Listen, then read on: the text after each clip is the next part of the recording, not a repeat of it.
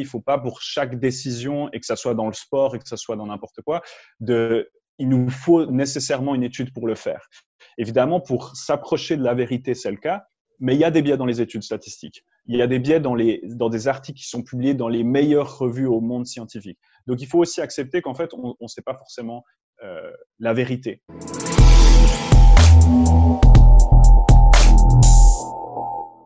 Bienvenue sur le podcast Upside Strength, la ressource fitness et performance en Suisse. Aujourd'hui, j'ai le grand honneur de recevoir mon ami de longue date, Quentin Galéa. Quentin est docteur en économie, diplômé de l'Université de Lausanne, chercheur postdoctoral à l'Université de Zurich et chargé de cours à l'Université de Lausanne. Aujourd'hui, il va nous aider un petit peu à comprendre mieux tout ce qui est de la recherche scientifique et des statistiques. Quentin, bienvenue sur le podcast.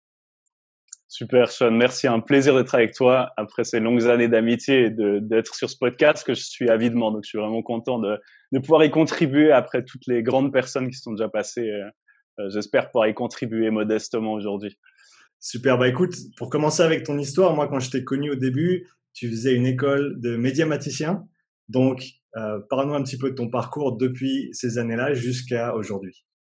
Ouais, alors, mon parcours, je peux, je peux le résumer, je pense, assez, c'est simplement, c'est vraiment, j'ai commencé à l'école avec un parcours qui, où, j'avais aucun intérêt à être en cours, où j'étais très euh, dissipé, c'était très difficile de me focaliser, de me, concentrer en classe.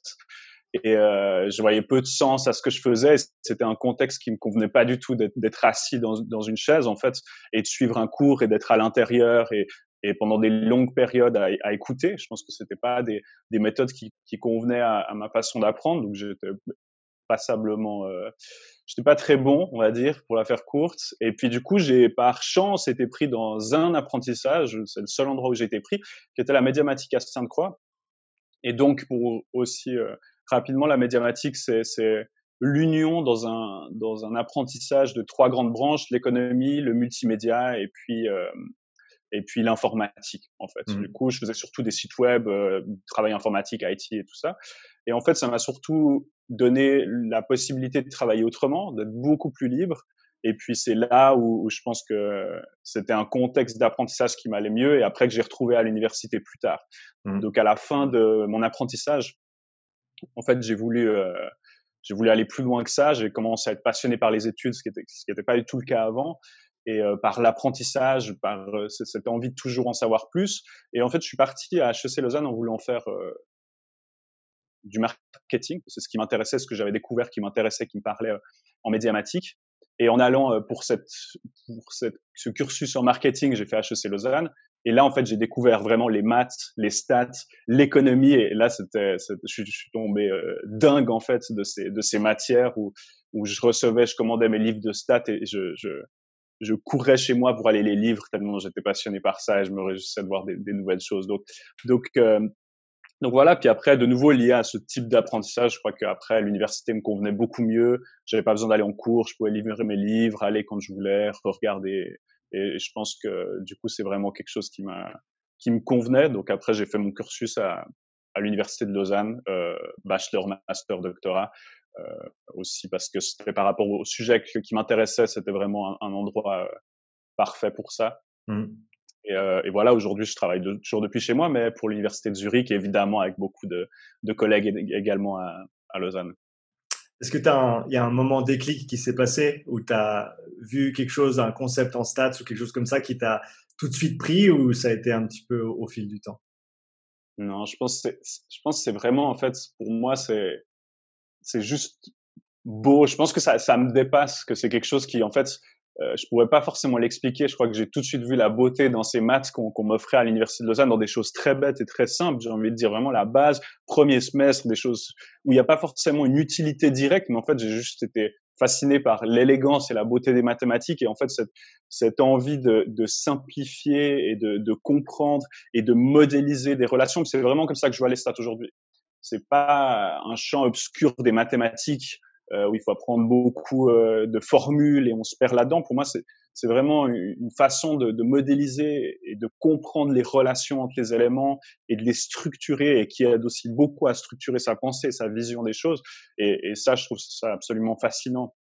Et, euh, et voilà, je crois que j'aime simplement apprendre. Et du coup, à l'université, on me donnait une, une quantité de choses à apprendre euh, phénoménale et, et, sans fin euh, c'est un milieu qui me convenait vraiment bien. Et du coup, je crois que c'est là, c'est simplement non. Je pense que d'un coup, j'ai été passionné par euh, par les maths. J'ai toujours aimé les maths, mais là, on m'a donné quelque chose qui, qui m'alimentait vraiment euh, dès le début en, économie. Tu peux donner un ou deux exemples de, de situations ou bah, d'exemples de, de, de, choses qui t'ont paru belles au début dans, dans les maths en tant que telles? Ouais, alors évidemment, je sais pas à quel point ça, ça va se transcrire et ça, ça, va se partager, mais disons que euh, alors j'adore vulgariser, mais des fois, par exemple là, typiquement pour cette question, je, vais avoir de la peine à le vulgariser. Alors euh, Il y a un théorème, un des théorèmes en statistique, vraiment le, le, plus fondamental, qui où toute la statistique moderne, je dirais, repose sur ce, ce modèle-là. Et en fait, le fait que la distribution d'une moyenne, c'est-à-dire que sa distribution statistique, quand on prend un échantillon et qu'on calcule sa moyenne, cet objet-là, il a une distribution bien particulière qui s'appelle une, loi normale, qui a une forme de cloche. Mmh. Et en fait, le théorème qui démontre ça, c'est une des plus belles choses que j'ai vues en maths, c'est vraiment extrêmement fin et élégant la façon dont c'est démontré que quelle que soit la distribution de la population de cette variable, ça peut être euh, uniforme, c'est-à-dire euh, quelque chose de carré, ça peut être avec des formes très particulières, la distribution de la moyenne va de toute façon être, pour une taille d'échantillon suffisamment grande, tendre vers euh, une distribution en forme de cloche qui s'appelle la distribution normale. En fait, le fait, la démonstration est absolument fascinante. Euh, je trouve ça extrêmement élégant et, c'est typiquement encore quelque chose que, où je trouve qu'il y a beaucoup de beauté en fait. Je trouve que c'est pas c'est pas quelque chose que j'apprends ou où je me dis c'est juste quelque chose de dur. Je trouve que c'est c'est extrêmement c'est c'est beau en fait. Et puis euh, c'est quelque chose que j'ai adoré aussi quand j'ai commencé l'école doctorale, c'est que je me suis retrouvé avec encore jusqu'en master, j'étais avec des gens qui qui tendaient de moins en moins mais à traîner les pieds pour aller apprendre, puis à se plaindre de qu'est-ce qu'ils faisaient là, etc. Ce qui m'a toujours paru inconcevable parce qu'ils étaient totalement libres de changer de, de voie et, et, que moi j'adorais euh, j'adorais ça. Et, euh, et en, en, doctorat, c'est vrai que je me suis retrouvé pratiquement exclusivement avec des gens qui, qui voyaient cette beauté mmh. euh, et qui adoraient ça. Et, et, et, voilà, je pense que c'est quelque chose que, qui me plaît beaucoup.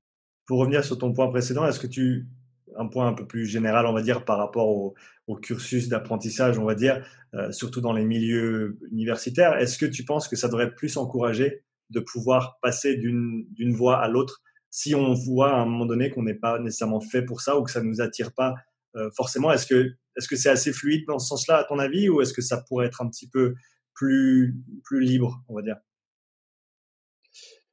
Alors, je pense que le système est là pour et, là et on a une chance inouïe de pouvoir le faire. Je pense que vraiment, ça, à mon avis, euh, ça doit être une minorité dans le monde où on est capable, si on a on a manqué le coche au début par le système standard, de rattraper et de se retrouver euh, euh, du coup, en doctorat, j'ai pas fait de gymnase, j'ai pas fait tout ça. J'aurais certainement jamais réussi à faire de gymnase. Mmh. Euh, je suis même très convaincu. Et, et, du coup, de pouvoir prendre un, un, autre chemin avec plus de maturité, avec d'autres moyens, je pense que c'est une chance inouïe euh, qu'on a ici. Cela étant dit, je pense que c'est pas le système ou qu'il n'y a pas assez de disponibilité. J'ai l'impression que c'est plutôt le message qu'on donne aux, aux gens. Euh, C'est-à-dire que euh, si vous faites un apprentissage, peut-être vous avez moins de compétences euh, cognitives pour après aller à l'université, etc. Et je pense que c'est mmh. faux. Je pense que, je pense que vraiment, ce qui, la grosse différence, c'est qu'il y, y a, un type d'apprentissage, enfin personnel, c'est ce que j'ai expérimenté, je peux parler évidemment que pour moi, c'est que le type d'apprentissage que j'avais à l'école ne me convenait pas. Et ensuite, en apprentissage avec beaucoup plus de, de responsabilité, d'être seul, de pouvoir mener ses projets, de travailler euh, au moment où, où ça me convenait, de la manière dont ça me convenait, d'apprendre par moi-même, et de faire des choses qui, qui, me parlaient, qui me semblaient tout de suite utiles. Je pense mmh. que ça, ça a complètement changé. Et pour en revenir exactement à ta question, euh, je pense que le système est là, mais peut-être de, de donner ou de montrer à toutes ces personnes que c'est possible. Euh, ça serait bien de le faire un petit peu plus, de, partager. J'ai un ami qui a fait euh, son apprentissage avec moi, qui vient de finir son doctorat à l'université de Lausanne à HEC, et ils ont fait un article sur lui, je sais plus, dans le 24 heures ou quelque chose comme ça, et je trouvais ça mmh. fantastique. Je trouvais ça très très bien de pouvoir montrer, et justement par ce biais d'encourager ça, en fait, de dire aux apprentis à n'importe qui, pas que ça soit mieux ou moins bien, le, le, le parcours universitaire, et vraiment c'est quelque chose que fondamentalement, je, je pense pas une seconde, c'est simplement que si c'est une possibilité qui intéresse, je pense que c'est bien de montrer que, que des gens euh, font ce, suivent ce parcours. Donc pour partir maintenant un petit peu dans, dans les statistiques, dans, dans, la recherche aussi, pour que euh, certains des auditeurs puissent trouver un, un, fil commun avec ce qu'ils font dans le domaine de que ce soit fitness, performance, euh, nutrition, etc. Euh, une fois qu'on atteint un certain niveau de connaissance générale dans un certain domaine, je pense que c'est bien de se diriger vers euh, des études scientifiques pour avoir une, une, vue un petit peu pointue ou un aperçu de ce qui se fait à la pointe de la recherche. Maintenant, euh, cela étant dit, c'est pas toujours facile de lire un papier, d'interpréter les résultats. Il y a l'abstrait, il y a le titre, il y a les statistiques, il y a les méthodes appliquées aussi. Il y a euh, le nombre de personnes qui étaient inclus ou le, le nombre de sujets qui étaient inclus, comme tu as dit, le sample size avant, qui est très important mmh. aussi. Donc, parle-nous un petit peu de, pour commencer, pour quelqu'un qui serait intéressé à lire une étude scientifique, par où on commence, qu'est-ce qu'on regarde, euh, sur quoi il faut s'attarder, est-ce que c'est assez de juste lire le titre, est-ce que c'est assez de juste lire l'abstrait, et je te laisse reprendre depuis là.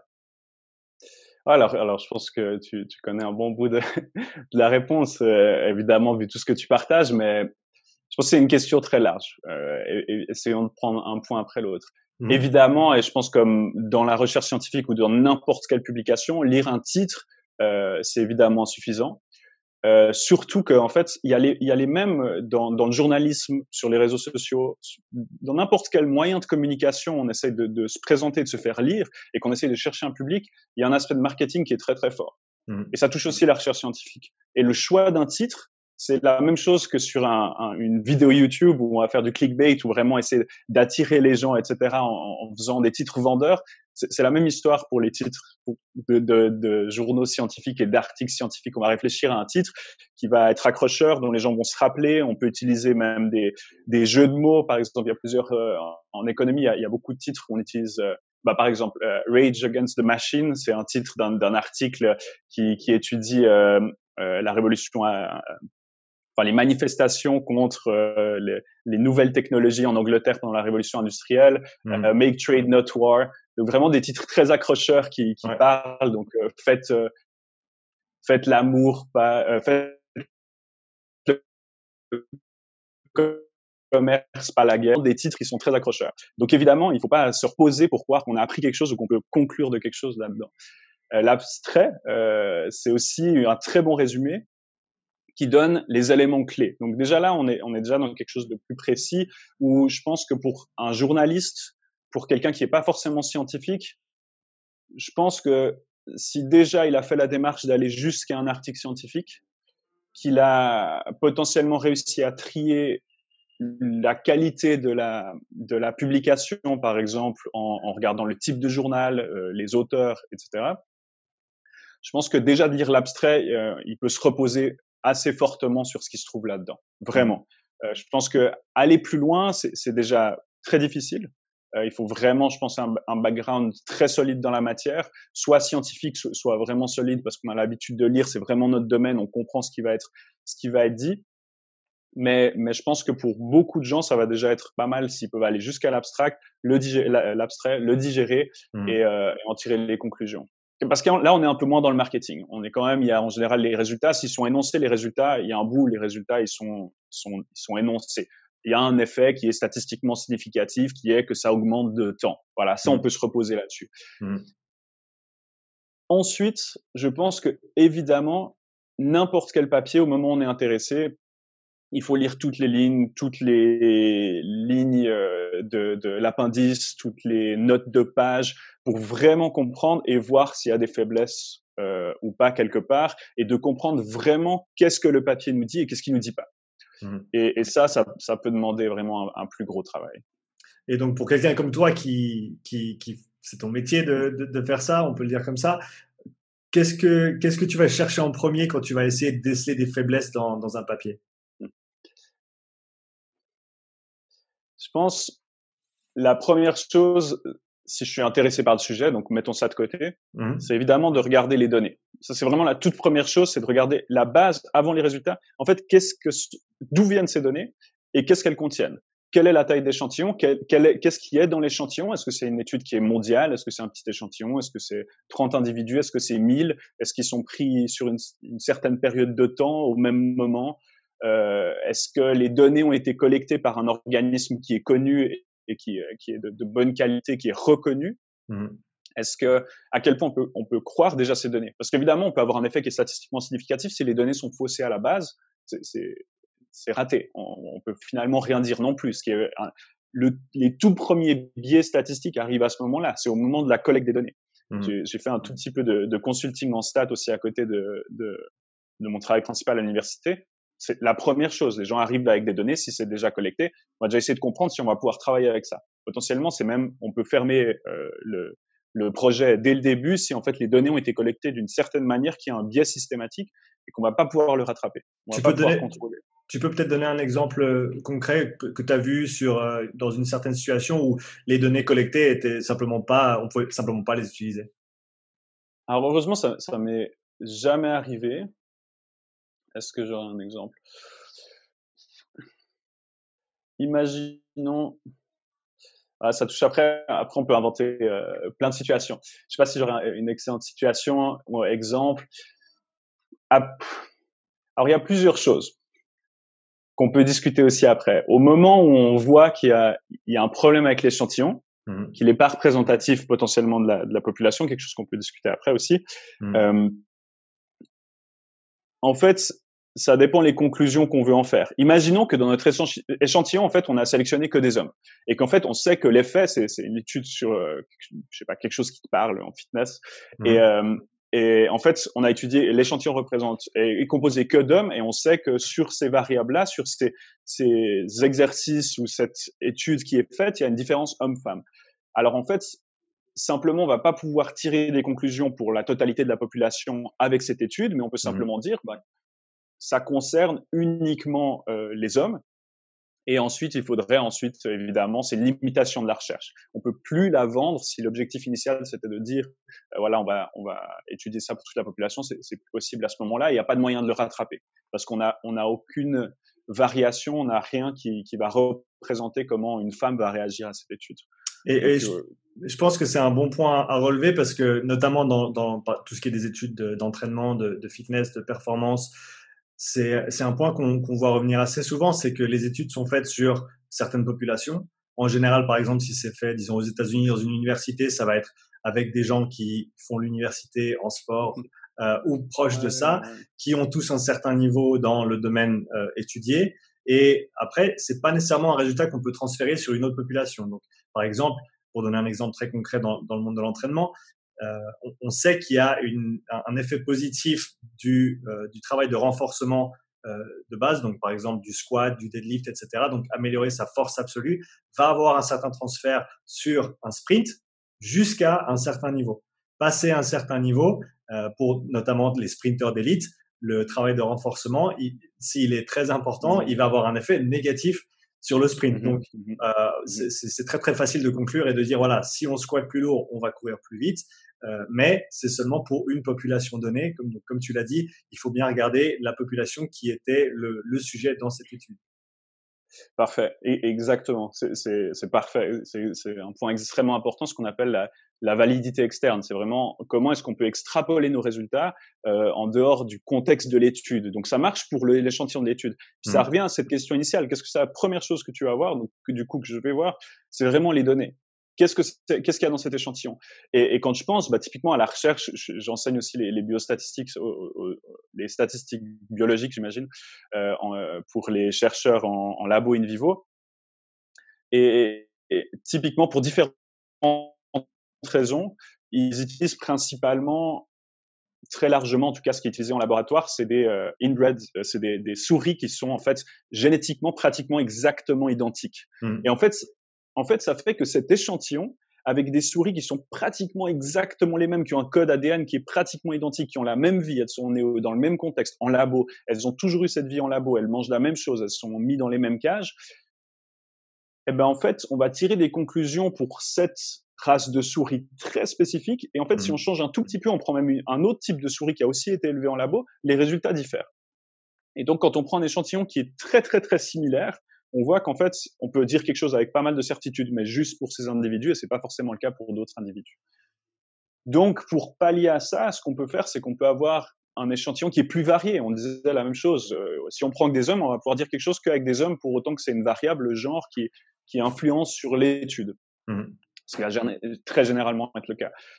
Et, euh, et sinon, si on veut avoir des conclusions plus larges, ben simplement, il faut un, un échantillon qui est plus large. Euh, qui contient, par exemple, pour les souris, différentes traces de souris, différents poids, différents âges, euh, et on peut voir comment ces variables, euh, comment ces différents facteurs vont influencer ce qu'on essaye d'étudier. La même chose pour du coup pour une étude de fitness, ça peut être, on va étudier peut-être des sportifs de très haut niveau, mais des gens qui sont de moins haut niveau, qui sont dans différents genres, différents âges, et puis là, on va pouvoir tirer des conclusions pour une plus large partie de la population. Mais ça a d'autres problèmes, c'est-à-dire que plus on a un échantillon qui est varié, plus il nous faut un grand échantillon pour pouvoir dire quelque chose. Et donc c'est un autre problème parce que ça devient plus difficile, il faut augmenter la taille d'échantillon, c'est lié à des coûts, à des difficultés techniques et tout ça. Donc c'est pour ça qu'évidemment pas tout le monde le fait.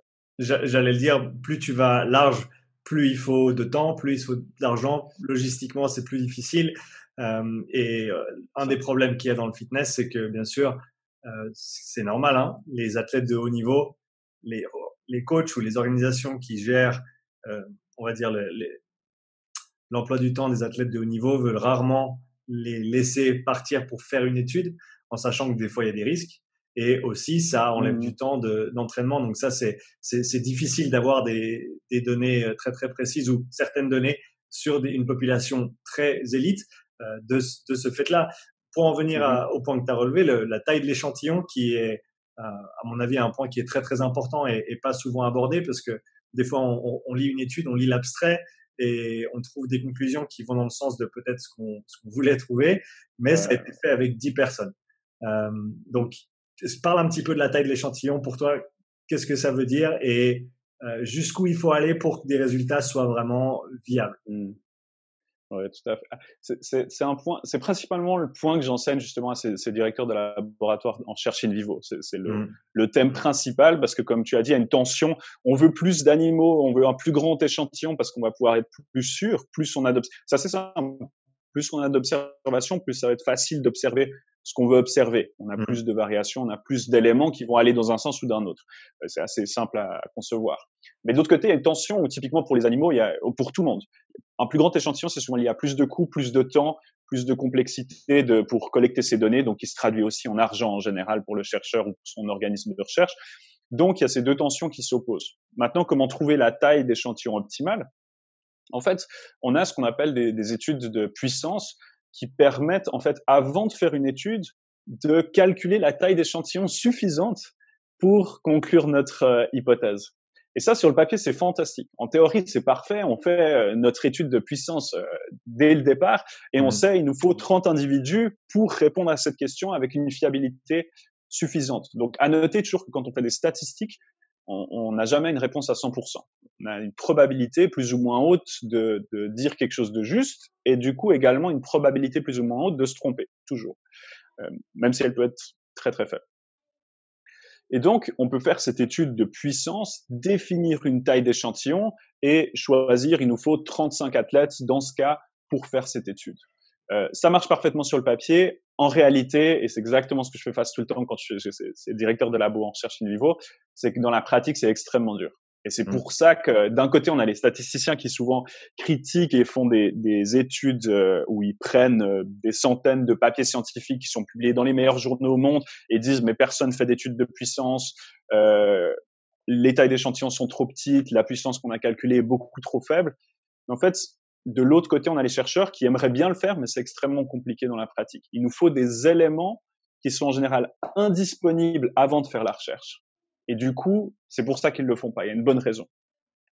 Mais euh, en effet, on pourrait, si toi par exemple tu veux te lancer dans une recherche, on pourrait discuter de ça. Quelle est la taille d'échantillon? On peut faire des estimations et dire bah ça sera plutôt 30 ou ça sera plutôt 1500. Euh, vraiment, c'est et ça, on peut quand même avoir une bonne idée de, de à quel endroit on se balade et euh, l'ordre de magnitude. Et ensuite, on peut évidemment après coup refaire une étude de puissance qui va nous donner en fait euh, d'autres types de réponses. Est-ce que la taille d'échantillon finalement qu'on a utilisé, étant donné tout ce que j'observe, a été suffisante ou non? Et donc, est-ce que c'est, pardon de te couper, est-ce que c'est une des raisons pour lesquelles c'est important de répliquer la recherche, de la faire plusieurs fois?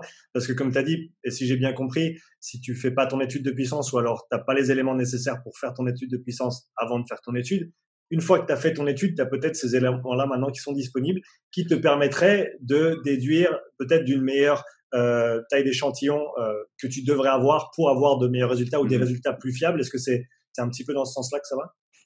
Alors c'est lié à ça, tout à fait. Euh, je pense qu'en fait, il y a quelque chose de très simple. Quand en, en statistique, quand on, en général, on fait ce qu'on appelle des thèses d'hypothèse.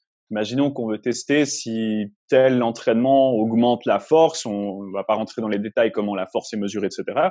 On regarde s'il y a une augmentation ou non de la force. Ce qu'on va faire, c'est qu'on va tester l'hypothèse si, en moyenne, le niveau de force de l'équipe qui est traitée est supérieur au groupe de contrôle. Donc, on va tester cette hypothèse. Et si on la, si on ne peut pas la rejeter, on ne va jamais dire c'est vrai qu'il n'y a pas de différence. Ce qu'on peut dire, c'est simplement on n'a pas assez d'éléments pour pouvoir rejeter cette hypothèse. Et en fait, on a l'air de jouer sur les mots, d'utiliser des, subtilités en français, mais en fait, c'est extrêmement important. Au moment où on ne peut pas rejeter une hypothèse, ça ne veut pas dire qu'elle n'est pas vraie. Ça veut simplement dire qu'on n'a pas assez d'éléments pour le faire. Peut-être qu'elle n'est pas vraie, ou alors, comme je l'ai dit, on n'a pas assez d'éléments. Et ça, c'est lié à la taille d'échantillon et à la réplication que tu viens de mentionner. De mentionner. Si on n'arrive pas à rejeter euh, l'hypothèse, par exemple, on fait un test depuis ce, nouvel exercice et on voit que les athlètes ne gagnent pas en, force, c'est potentiellement parce que l'échantillon est trop petit. Mais pour répondre à cette question, il faut faire après coup, ex post, un, test de puissance.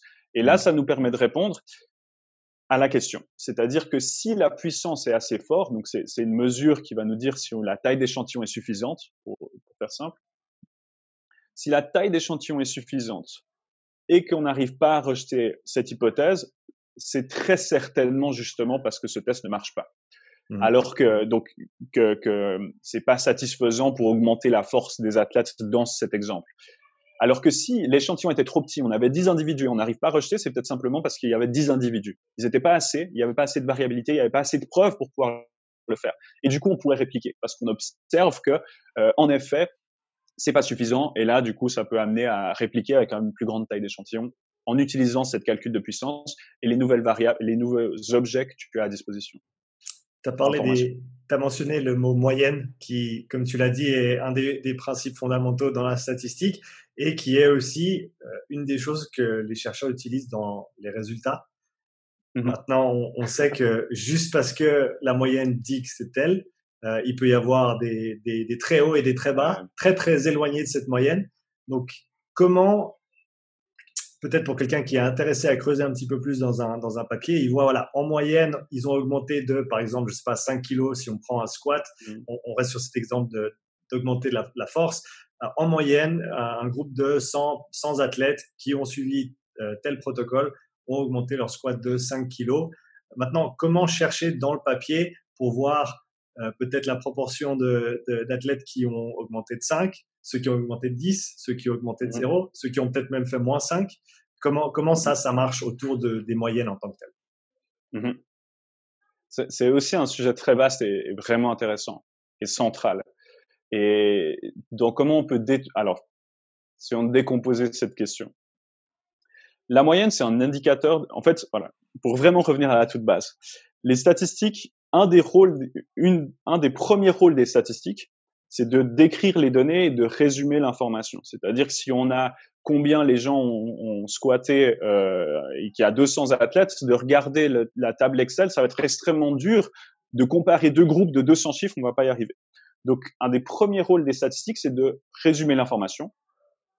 Et du coup, une des informations qui résume le mieux un ensemble de données, le plus simplement, la première à laquelle on pense, c'est la moyenne. C'est une mesure de tendance centrale. Il y a différents types de mesures pour la dispersion, pour la tendance centrale, il y a plusieurs mesures aussi.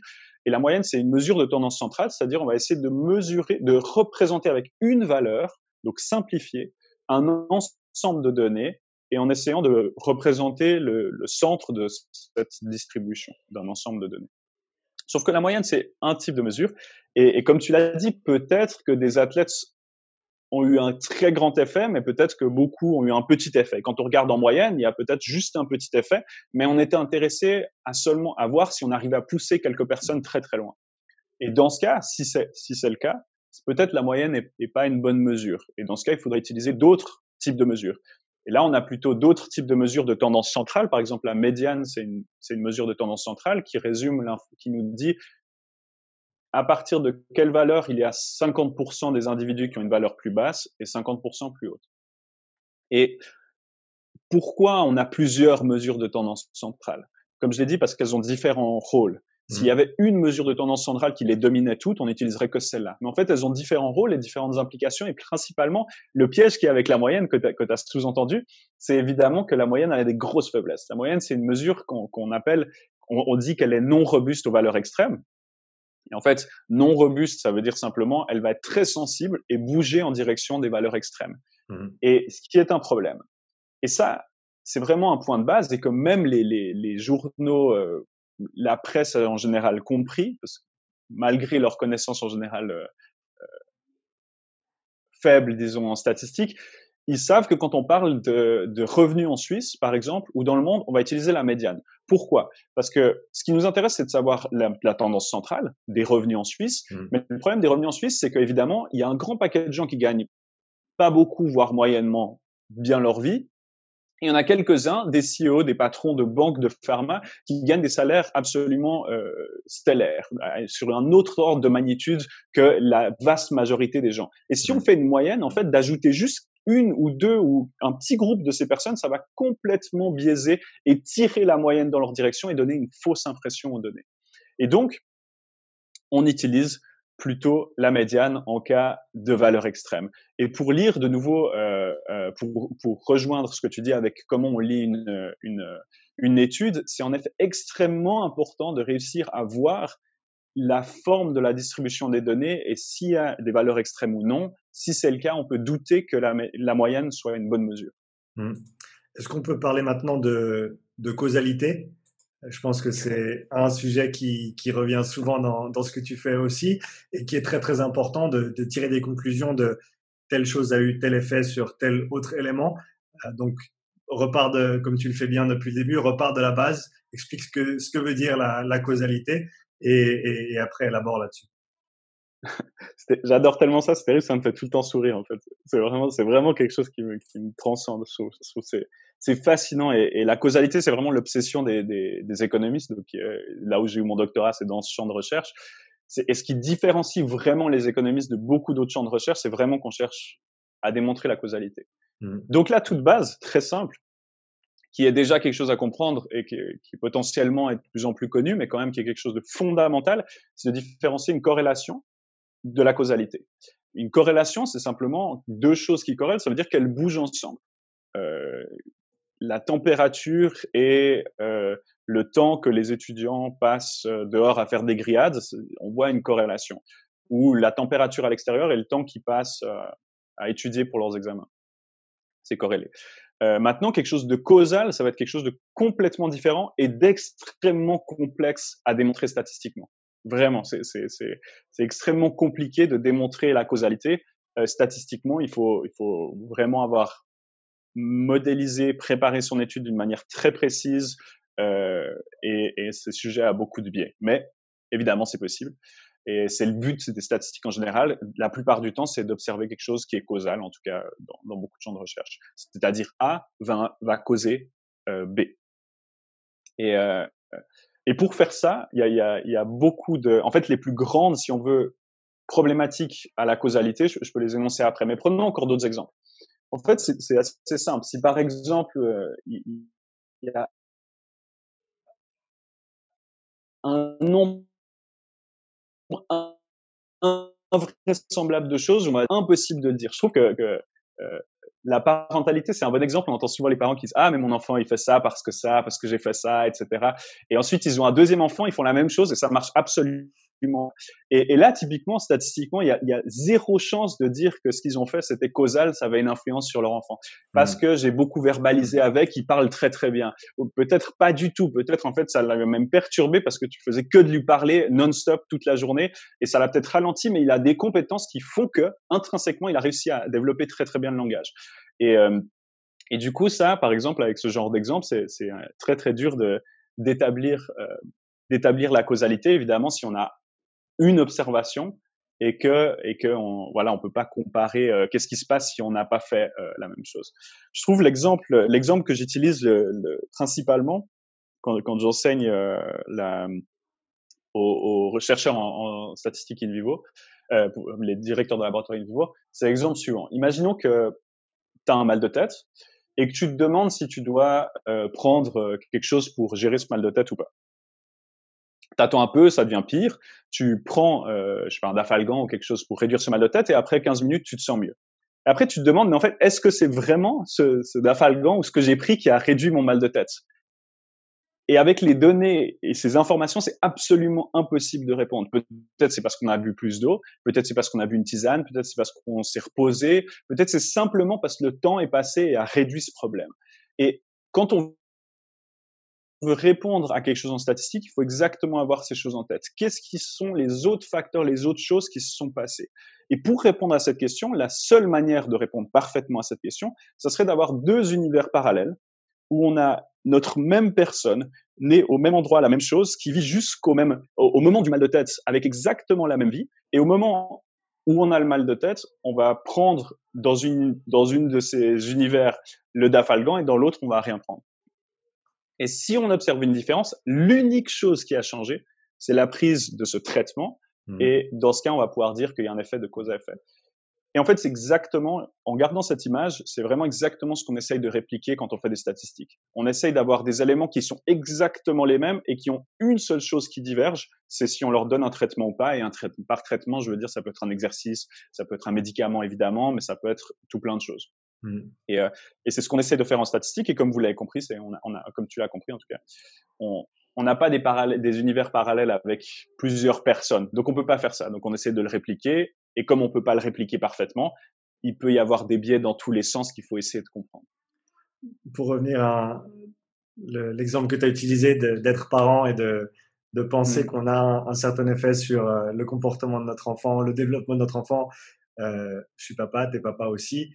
Et euh, comment toi, en tant que statisticien, tu euh, comment tu deals avec ça? Comment tu eh, parce que, comme tu as dit, beaucoup de monde se dit, voilà, ce que je fais, ça a un impact positif sur mon enfant, euh, sur son développement, etc. Euh, mmh. quelle est ta vision de, peut-être un, petit, une petite question parallèle à notre conversation sur, sur les stats et, la recherche en tant que telle, mais quelle est ta, ta vision sur le développement de l'enfant en tant que parent? Ouais, très très bien. Je pense que c'est une excellente question. Euh, je pense que autant je suis obsédé par par euh, la causalité dans la recherche, autant on n'a pas un randomized control trial. Je n'ai aucune idée comment on dit ça en français. Euh, une étude parfaitement statistique où on peut aléatoirement allouer des traitements. On peut avoir plusieurs enfants, puis on teste aléatoirement pour un, on lui fait quelque chose, pas l'autre, etc. Puis on a un grand nombre d'enfants. Évidemment, c'est impossible. Et je pense que c'est d'accepter et c'est toute la beauté. Enfin, ça contribue à la beauté de la vie. C'est qu'il y a plein de choses qu'on on sait pas, on n'a mmh. aucune idée. Ça nous empêche pas non plus de fonctionner. Il faut pas pour chaque décision et que ça soit dans le sport et que ça soit dans n'importe quoi, de, il nous faut nécessairement une étude pour le faire. Évidemment, pour s'approcher de la vérité, c'est le cas, mais il y a des biais dans les études statistiques. Il y a des biais dans les, dans des articles qui sont publiés dans les meilleures revues au monde scientifique. Donc, il faut aussi accepter qu'en fait, on ne sait pas forcément euh, la vérité. Et ça marche dans la vie de tous les jours à différentes échelles. Et puis, en effet, savoir si je contribue ou pas euh, pour ma fille à, son développement, etc. Alors j'espère positivement, mais après il faut accepter que, voilà qu'on a on a clairement pas la réponse. Et donc pour repartir euh, sur les stats, est-ce que tu peux parler un petit peu des, des pièges principaux qu'on trouve en statistique? Ouais, alors c'est interminable le nombre de biais potentiels. Euh, je pense, alors commençons par une première série de biais qui sont extrêmement intéressants tu parlais de causalité. Et je mmh pense qu'en fait, c'est important. Et ça, c'est quelque chose qui, à mon avis, sert pour la recherche, mais aussi dans la vie de tous les jours, de comprendre la causalité. Parce qu'en fait, souvent, on, réfléchit à des choses, on discute avec des gens, on dit il s'est passé ça et ça, mais en fait, justement, c'est juste des corrélations, des choses qui bougent ensemble.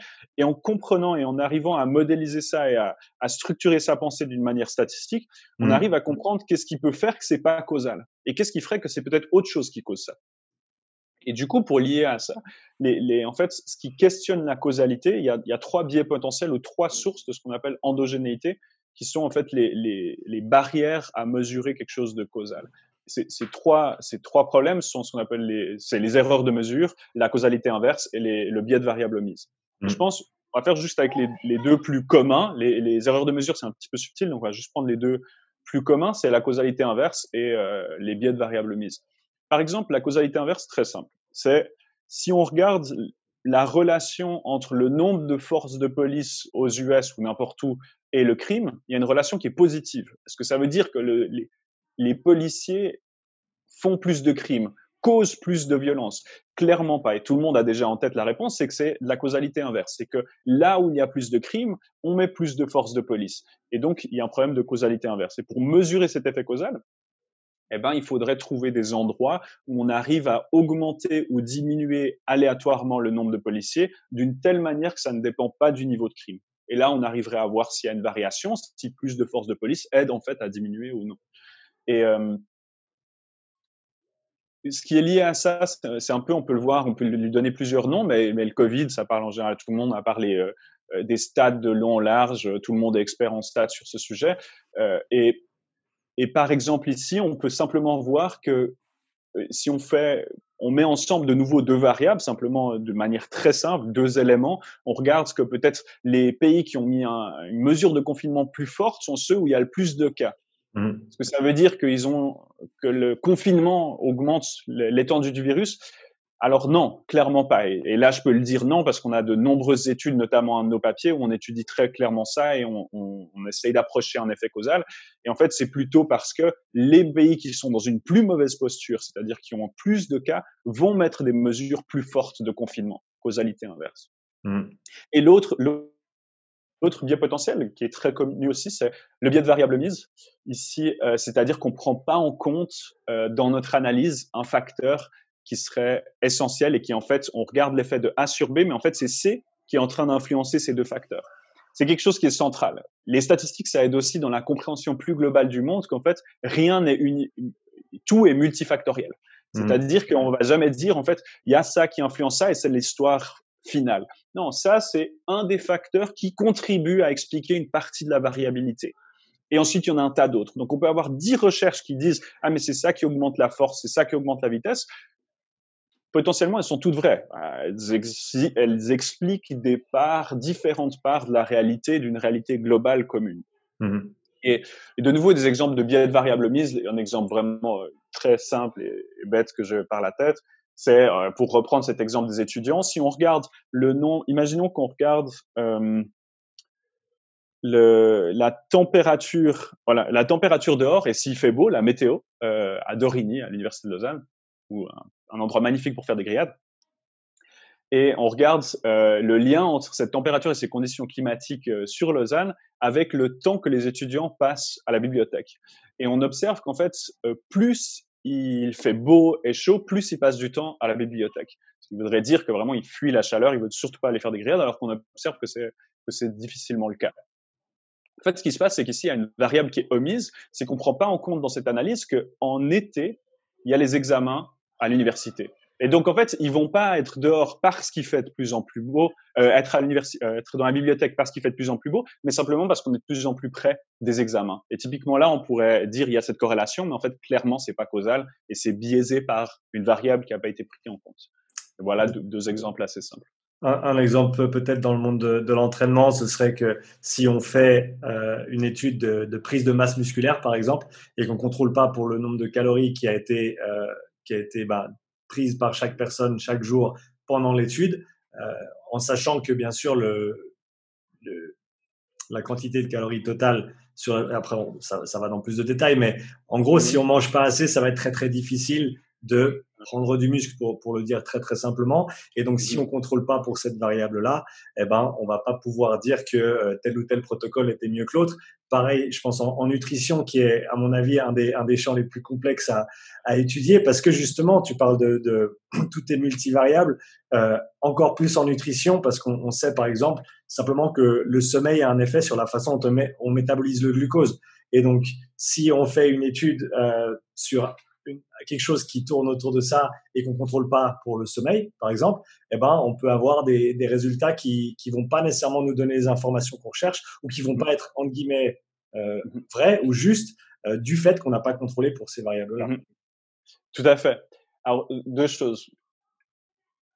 Si les deux groupes sont complètement aléatoires et que le traitement ne va pas être lié au sommeil, en fait, potentiellement, il va pas y avoir ce biais. Même si, en fait, parce qu'en fait, de nouveau, c'est quelque chose qu'on peut démontrer statistiquement, c'est que l'aléatoire va, va, régler beaucoup de choses si on arrive à allouer, c'est quelque chose qui est central, allouer le traitement aléatoirement. C'est-à-dire qu'évidemment, si on donne le traitement à ceux qui dorment mieux, ça va pas aller parce qu'il y a deux choses qui bougent en même temps. De nouveau, c'est pour se rappeler à cette idée, il faut les mêmes individus, même histoire parallèle, il y a juste une chose qui change, c'est le traitement. Tout le reste doit être identique, ou du moins en moyenne d'être identique.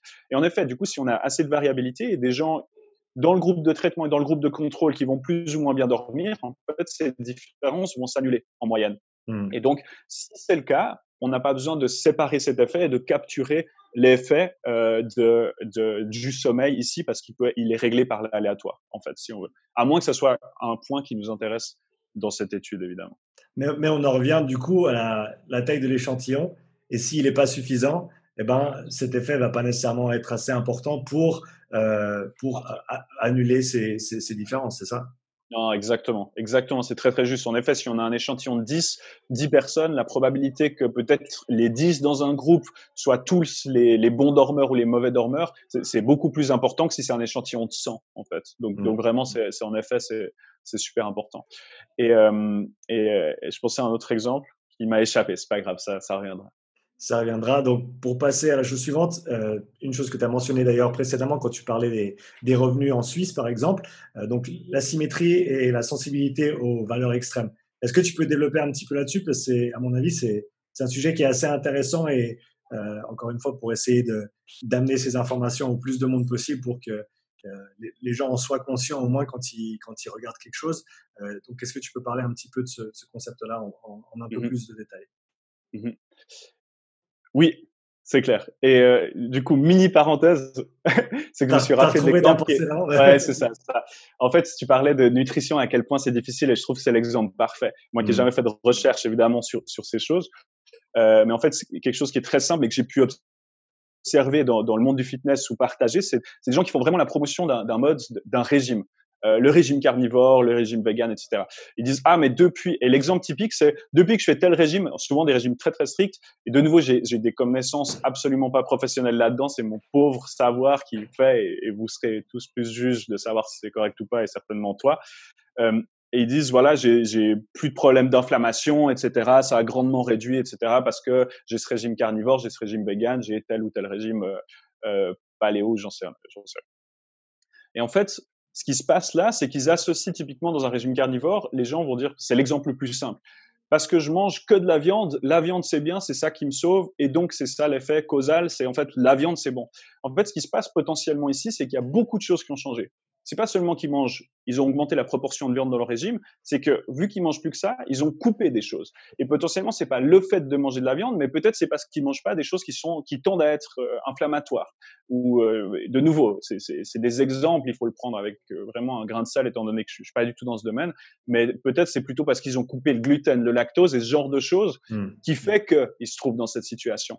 Et de nouveau, donc pour les régimes, ça va être extrêmement compliqué de garder, comme tu l'as dit, le nombre de calories totales fixe tout en faisant varier le régime et pour être sûr qu'il y a un seul facteur qui change à la fois. Donc c'est extrêmement subtil euh, à faire. Hmm. Voilà. pour euh, en revenir à, ma question suivante, donc l'asymétrie et la sensibilité aux valeurs sensibles, euh, pardon, aux valeurs extrêmes, pour revenir sur le concept du, du revenu, mhm. la médiane plutôt que la moyenne. donc est-ce que tu peux peut-être donner d'autres exemples comme ça qui, qui pourraient parler un petit peu aux auditeurs et, et ceux qui regardent pour, euh, pour donner d'autres exemples dans ce domaine-là Alors là, j'ai pas tout de suite sur les, les valeurs extrêmes, mais je pense que c'est vraiment ce que, ce que j'enseigne aussi, c'est que ce qui est important, c'est vraiment. Il y a, alors, il y a deux choses qui sont liées ici à, ce point qui sont importantes à mon avis. Le premier, c'est qu'est-ce que le chercheur ou la personne qui veut représenter ces statistiques, qu'est-ce qu'elle essaye de répondre? Mmh. Et en fait, fondamentalement, de réfléchir, est-ce que la moyenne est quelque chose qui est intéressant dans ce, dans ce domaine ou non Et c'est la première question qu'on doit se poser. C'est-à-dire, est-ce que déjà, s'il y a des valeurs extrêmes, on ne peut pas utiliser la moyenne le, le, problème est réglé. Ça va pas être représentatif de, de, la tendance centrale. Donc, ça sera pas un bon indicateur. On la met de côté et de toute façon, il faut utiliser une autre mesure. Est-ce qu'il y a, pardon de te couper, est-ce qu'il y a un, un, barème pour déterminer si une mesure est, est, extrême ou pas, une valeur est extrême ou pas par rapport Alors, il y a, ouais, ouais, il y, a, il y a des méthodes, il y a différentes méthodes pour définir euh, des valeurs extrêmes et typiquement, ça va être à quelle distance se trouve cette valeur de, euh, de la médiane. Mmh. Et, ça, on va, pouvoir, et de la distribution en général. Et puis, il y a différentes manières pour détecter les valeurs extrêmes. Le problème, c'est que on aimerait bien qu'il y ait toujours des réponses absolues. Mais en fait, en statistique, et souvent on le prétend qu'en statistique, il y, a, toujours des réponses, c'est noir-blanc, c'est des stats, c'est les maths. C'est souvent pas le cas dans la recherche. Et là, typiquement, c'est un thème où il peut y avoir des valeurs extrêmes, il, peut y avoir des manières de définir des valeurs extrêmes. Ensuite, est-ce qu'une valeur extrême va être suffisamment extrême pour biaiser le résultat et la moyenne? C'est pas forcément le cas. Donc, il y a différentes manières. la manière de base pourrait être de simplement, dans une recherche, de dire il y a ces valeurs qui sont définies comme extrêmes selon ces tests. Mmh. Comme ça, c'est déjà très clair, c'est formalisé. Ça vient pas du chercheur qui définit ah mais c'est extrême parce que ça lui rend pas vraiment service ces grandes valeurs, donc il veut s'en débarrasser. Pour éviter ça, pour laisser cette liberté, il faut quand même le formaliser et dire suivant ces tests statistiques, on peut dire que ça c'est des valeurs extrêmes. Donc on va reporter les valeurs, le test d'hypothèse ou les résultats statistiques pour l'ensemble de l'échantillon et on va mmh. aussi peut-être les reporter en, en, en les mettant de côté, en sortant ces valeurs extrêmes, à voir comment les statistiques varient, est-ce qu'on a d'autres conclusions, etc. Et comme ça, on est vraiment transparent dans la recherche. Donc là, je parle vraiment pour la recherche. On est vraiment transparent avec le lecteur. On n'a aucune place pour manipuler les données comme ça nous intéresse. Et on peut simplement euh, euh, montrer en fait et laisser aussi libre au, lecteur de définir est-ce que ce, ce, changement est important ou pas au moment où on les a sortis, ces valeurs extrêmes. Et l'autre manière, bah, c'est typiquement de se dire, bah, on utilise la, médiane mmh. ou quelque chose qui n'est pas sensible aux valeurs extrêmes. Le problème et la faiblesse de la médiane ou des tests d'hypothèses qui sont basés sur la médiane, c'est qu'ils sont beaucoup plus difficiles à digérer. Les statistiques sont en général un monde qui n'est pas forcément très accessible et facile à digérer. Et en plus, quand quand on complexifie un tout petit peu en utilisant des mesures qui sont pas communément utilisées et entendues, etc., ça devient encore plus difficile de communiquer. Donc, imaginons que de nouveau, dans cette idée de, de communiquer la recherche scientifique, si on utilise des mesures qui sont pas euh, accessibles et digestes pour la majorité des, des gens, mmh. on peut perdre de l'audience, on peut perdre la visibilité, et donc il y a un peu cette tension aussi dans la communication et l'accessibilité. Donc euh, voilà tu as parlé de, concepts connus ou, connus du grand public, on va dire. Ce qui, ce qui me vient à l'esprit, c'est la distribution de Pareto, euh, qu'on entend beaucoup. Et pour toi, qu'est-ce que ça veut dire? Est-ce que c'est une, entre guillemets, une constante ou quelque chose qu'on retrouve dans beaucoup de domaines? Quand est-ce qu'on la retrouve? Euh, Parce que je me rappelle, en, lisant un petit peu sur le concept, euh, on, retrouve ça, que ce soit dans la nature ou, ou dans la statistique, etc. Donc, pour toi, quand on dit distribution de Pareto, qu'est-ce que ça veut dire?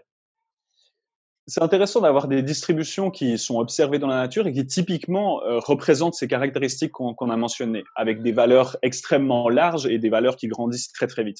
Et typiquement, alors là c'est un autre phénomène, mais quelque chose qui de nouveau nous, parle à tous, parce que je, ne suis pas sûr que tout le monde soit, soit sensible à qu'est-ce que c'est une distribution de Pareto, mais si on voit, il y a des phénomènes qui font que que l'ordre de magnitude grandit très très vite euh, pour des données qu'on observe dans la réalité. L'exemple de base qu'aujourd'hui tout le monde est sensibilisé, c'est le Covid. Il y a une croissance qui est exponentielle et en effet, on, vous pouvez essayer de faire un graphique du début euh, du Covid, ça paraît monter grandement. On regarde un mois après, ce qui nous paraissait grand est juste invisible sur le graphique une semaine après parce que on a quelque chose qui est exponentiel.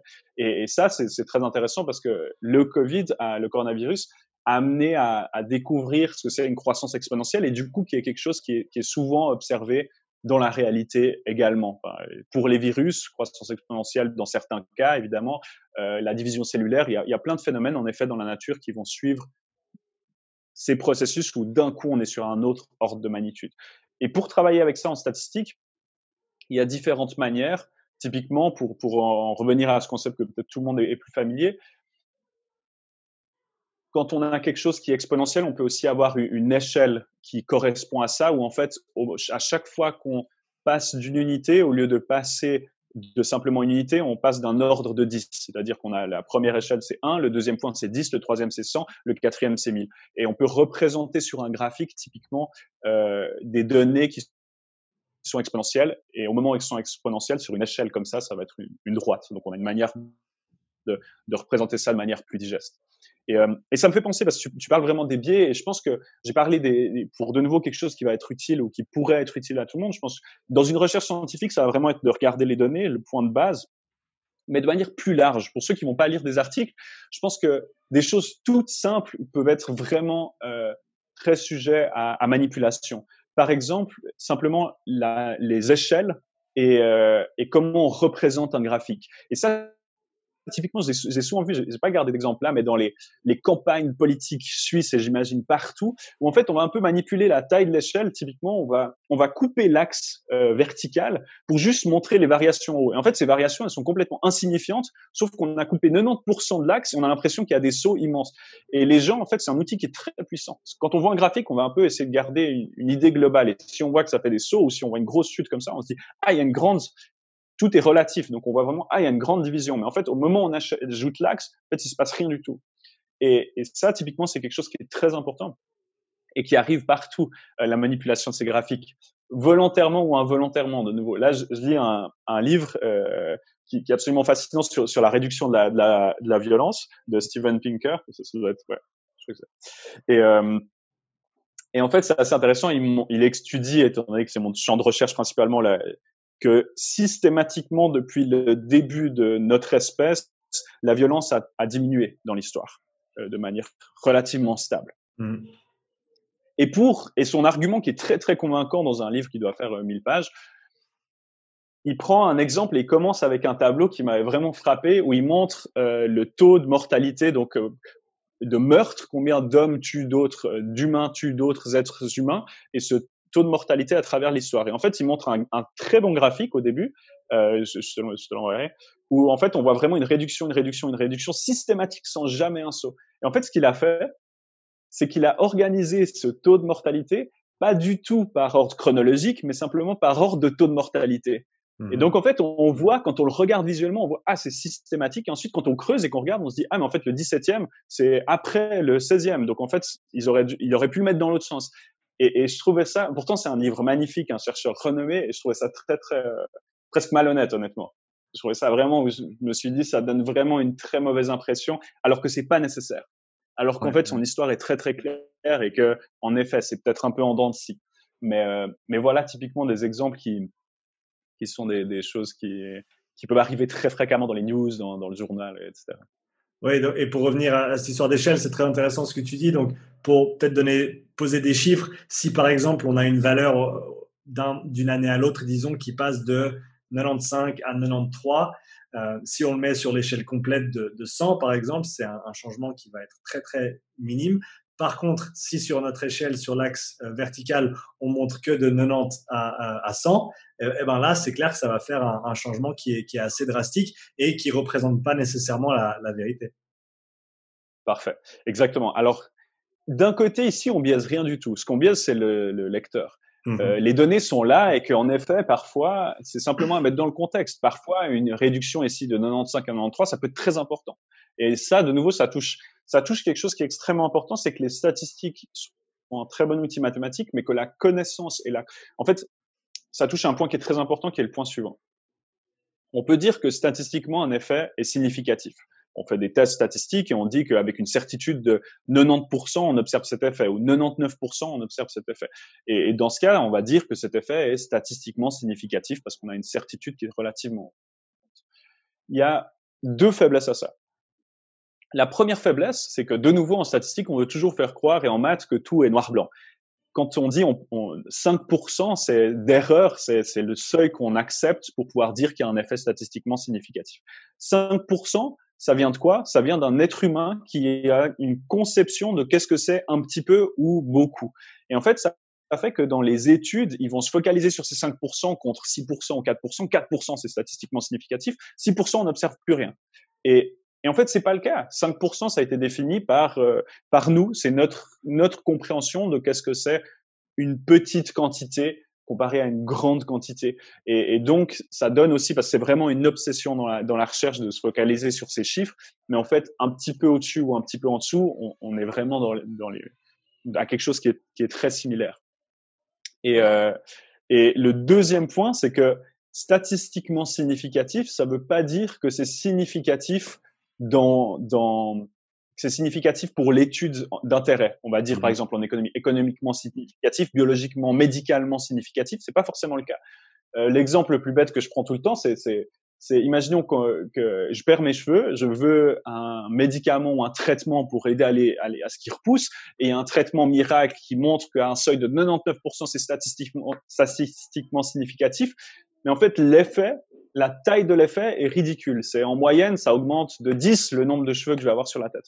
Alors ça ne sert strictement à rien. Et en fait, c'est très important de, de, de, bien lire les deux. Est-ce que c'est statistiquement significatif? Super. Maintenant, essayons de voir la magnitude de l'effet.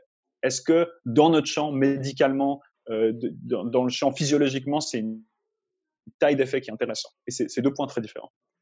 Et des fois qui sont ignorés pour, euh, pour tous ceux qui, qui, suivent encore après une heure de, de, conversation en stats, je vais te donner l'opportunité de larguer tout le monde. Est-ce que tu peux parler d'un concept dans le domaine de la statistique qui est très très compliqué à enseigner pour toi, euh, à tes étudiants, avec tes, tes, tes étudiants en tant qu'enseignant? Euh, Est-ce que tu peux parler un petit peu de ça? Très bien. Alors, essayons de garder tout le monde avec un exemple que, je pense qu'on a mentionné quand on parlait ensemble. Je pense que c'est un, exemple où, je pourrais le faire d'une manière compliquée. Ce qui est un peu le but souvent quand j'enseignais, c'est de, donner en fait un, poste que les gens ils, comprennent pas tout de suite comment c'est possible. Et ensuite, on arrive à et potentiellement on va essayer de l'expliquer ensemble. Et c'est quelque chose qui est très très très fréquent, qui est lié à ce problème de causalité inverse ou ce biais de variable mixte. Voilà. L'histoire est la suivante. Imaginons que on observe euh, le taux de réussite à l'université entre hommes et femmes. Et il y a une étude qui prend euh, la moyenne du taux de réussite des femmes et la moyenne du taux de réussite des hommes dans une université, toutes branches confondues, et il montre que systématiquement le taux de réussite est beaucoup plus grand chez les hommes. Ils réussissent beaucoup mieux, leur probabilité de réussir est beaucoup plus haute que celle des femmes quand on prend tout ensemble. Et en fait, ce résultat peut être vrai en même temps que si on regarde pour chacune des branches en économie, en médecine, en biologie, les femmes dans chacune de ces branches sont meilleures que les hommes et réussissent plus. Et les mmh. deux peuvent être vrais à la fois. On peut être, les hommes sont meilleurs quand on prend la moyenne générale, mais quand on regarde dans chacune des branches, ils sont plus mauvais dans chacune des branches. Et ça paraît complètement impossible. C'est ce qu'on appelle le paradoxe de Simpson. Il y a, il y a plusieurs noms. Et, et c'est vrai, quand on voit ça pour la première fois, c'est absolument dingue. C'est quelque chose qui peut vraiment être utilisé en statistique pour manipuler. On peut volontairement prendre la moyenne globale pour montrer un résultat, alors que quand on regarde individuellement, par exemple, par branche, l'effet est inverse. Et, euh, et je pense que c'est un, un, thème et quelque chose qui, qui peut du coup, alors du coup, c'est vrai que j'ai pas montré quelque chose qui est impossible à enseigner, mais, mais qui est, qui est, je pense, vraiment intéressant à, à regarder. Et c'est, en fait, c'est lié au, à la même chose. Pour le Covid, euh, je, t'enverrai un graphique, on peut dire, on peut observer que de nouveau, peut-être les pays qui ont mis les mesures de confinement les plus fortes sont ceux qui sont le plus touchés par le virus. Donc, si on fait une corrélation et qu'on regarde juste ça, on voit qu'il y, y, a une corrélation euh, positive, c'est-à-dire euh, ceux qui ont fait les mesures les plus fortes ont plus de cas. Zut, ça veut dire que ça marche pas. En fait, c'est pas le cas. C'est ce qu'on fait dans notre travail de recherche, c'est qu'on observe et on compare pas entre pays, mais on compare la variation au sein des pays. Et au moment où on fait ça, on voit qu'il y a un renversement. C'est-à-dire qu'on voit que au sein du pays, quand on met la mesure, il y a une diminution nette du taux de croissance. Et en fait, l'histoire est du coup inversée. Et, mmh. et vraiment, c'est un, un, concept qui est très intéressant à, à, regarder et auquel on peut être sujet euh, dans différents domaines. Tu peux expliquer un petit peu plus pour ton, ton premier exemple, donc dans, par exemple, les, le taux de réussite euh, à l'université de, ma ah oui. de, manière globale et ensuite dans chaque discipline. Comment est-ce que c'est possible que euh, la valeur globale soit d'un côté alors que si on prend chaque département séparément, on a un effet inverse? Oui, exactement. ça manque dans mon explication, tout à fait. J'ai pas donné la, la, réponse, très bien. Euh, euh, parfait. En fait, c'est relativement simple. Imaginons qu'il y ait deux branches, il y ait euh, la médecine et l'économie, et que le taux de réussite en médecine soit beaucoup plus faible qu'en économie. C'est extrêmement dur, tous, tout genre confondu, de passer en médecine plutôt qu'en économie. Honnêtement, je, je sais pas si c'est le cas, un exemple bidon. Et euh, c'est pas. Et en fait, imaginons aussi qu'il y a beaucoup plus de femmes qui vont en médecine il y a beaucoup plus de femmes qui se présentent en médecine et donc qui sont dans le groupe où c'est beaucoup plus dur de, passer. Et ensuite, on peut regarder, ben, en médecine, il y a beaucoup plus de femmes, et quand on regarde juste le taux, la probabilité de réussir, elle est beaucoup plus haute chez les femmes. Quand on regarde en économie, il y a beaucoup, beaucoup plus d'hommes, mais le taux de réussite est, est, plus haut pour tout le monde. Et en fait, quand on fait la moyenne globale, en fait, ce qu'on est en train de faire, c'est qu'il y a deux variables qui se mélangent. Et de nouveau, c'est lié à ce problème de, de variable mise, ou alors c'est lié à ce ce modèle que tout est, à ce problème que tout est multifactoriel, c'est que au moment où on fait la moyenne globale, on est en train de mélanger le fait qu'il y a des hommes, il y a des femmes, mais que la distribution n'est pas la même dans chacune de ces catégories. Et en fait, il y a plus de femmes qui, sont représentées dans une faculté où il est beaucoup plus difficile de réussir. Et donc, quand on fait la moyenne globale de simplement sans prendre ça en compte, bah on, a, on a la mauvaise impression. On a l'impression inverse. Quand il y a plusieurs mois en arrière, maintenant, tu as commencé une chaîne YouTube qui s'appelle Unbiased Making Numbers Speak. Est-ce que tu peux parler un petit peu de l'objectif derrière ta chaîne YouTube, de ce que tu essayes d'accomplir euh, au travers de, de ce médium? Ouais, Ouais, avec grand plaisir. C'est vraiment quelque chose que je souhaiterais avoir un peu plus de temps. C'est dans ma carrière, là, n'a pas forcément le moment de, mettre plus de temps là-dedans. Je, je, fais ce que je peux vraiment comme vraiment comme loisir aujourd'hui. Le but de Unbiased, c'est vraiment, bah, du coup, comme son nom l'indique, c'est vraiment le truc central en, en statistique, c'est de dire les choses de manière non biaisée. Et en fait, mon objectif fondamental, c'est c'est d'amener ça à une plus large population et de montrer que les statistiques, de nouveau, sont pas cette chose obscure où il nous faut des années à lire des, livres de stats ou dans, mes livres, il y a peut-être plus d'équations que de textes. Ce que personnellement, je trouvais magnifique, mais ce qui n'est pas forcément digeste pour tout le monde ni, souhaitable. Et surtout, surtout, ce qui n'est pas nécessaire pour comprendre beaucoup de choses en statistique. Et quand j'enseigne de nouveau, c'est vraiment l'exemple clé à ces chercheurs en laboratoire in vivo, en général, je montre aucune équation. Pendant une journée de stats complète, on va faire des choses fondamentales qui vont très très loin, mais je vais pas montrer de maths. Pour plusieurs raisons, on s'en rappellerait pas et il y a beaucoup de réticence des fois par rapport à avoir des équations. Et je pense que le but par cette chaîne, c'est justement montrer ça, que les, les maths peuvent être, euh, les maths et du coup les statistiques, qui est un sous-champ des mathématiques, peut être vraiment accessible, utilisable dans la vie de tous les jours sans voir une seule équation. Et que d'ailleurs, quand on parle avec d'autres chercheurs euh, de leur papier, etc., c'est extrêmement rare d'en venir à écrire des équations. En général, on va parler des concepts, on va parler de causalité inverse, on va dire, mais est-ce que tu as contrôlé pour ce biais de variable mise? Est-ce que tu as pensé à cette erreur de mesure? Et du coup, en fait, même sans faire 10 ans de maths et tout ça, on peut vraiment comprendre ça et l'appliquer aujourd'hui dans notre vie de tous les jours, dans notre pratique euh, au travail. Et, c'est le but de cette chaîne, c'est de, de, répandre un peu ces connaissances, de les partager, de rendre plus attractif et moins obscur la recherche scientifique.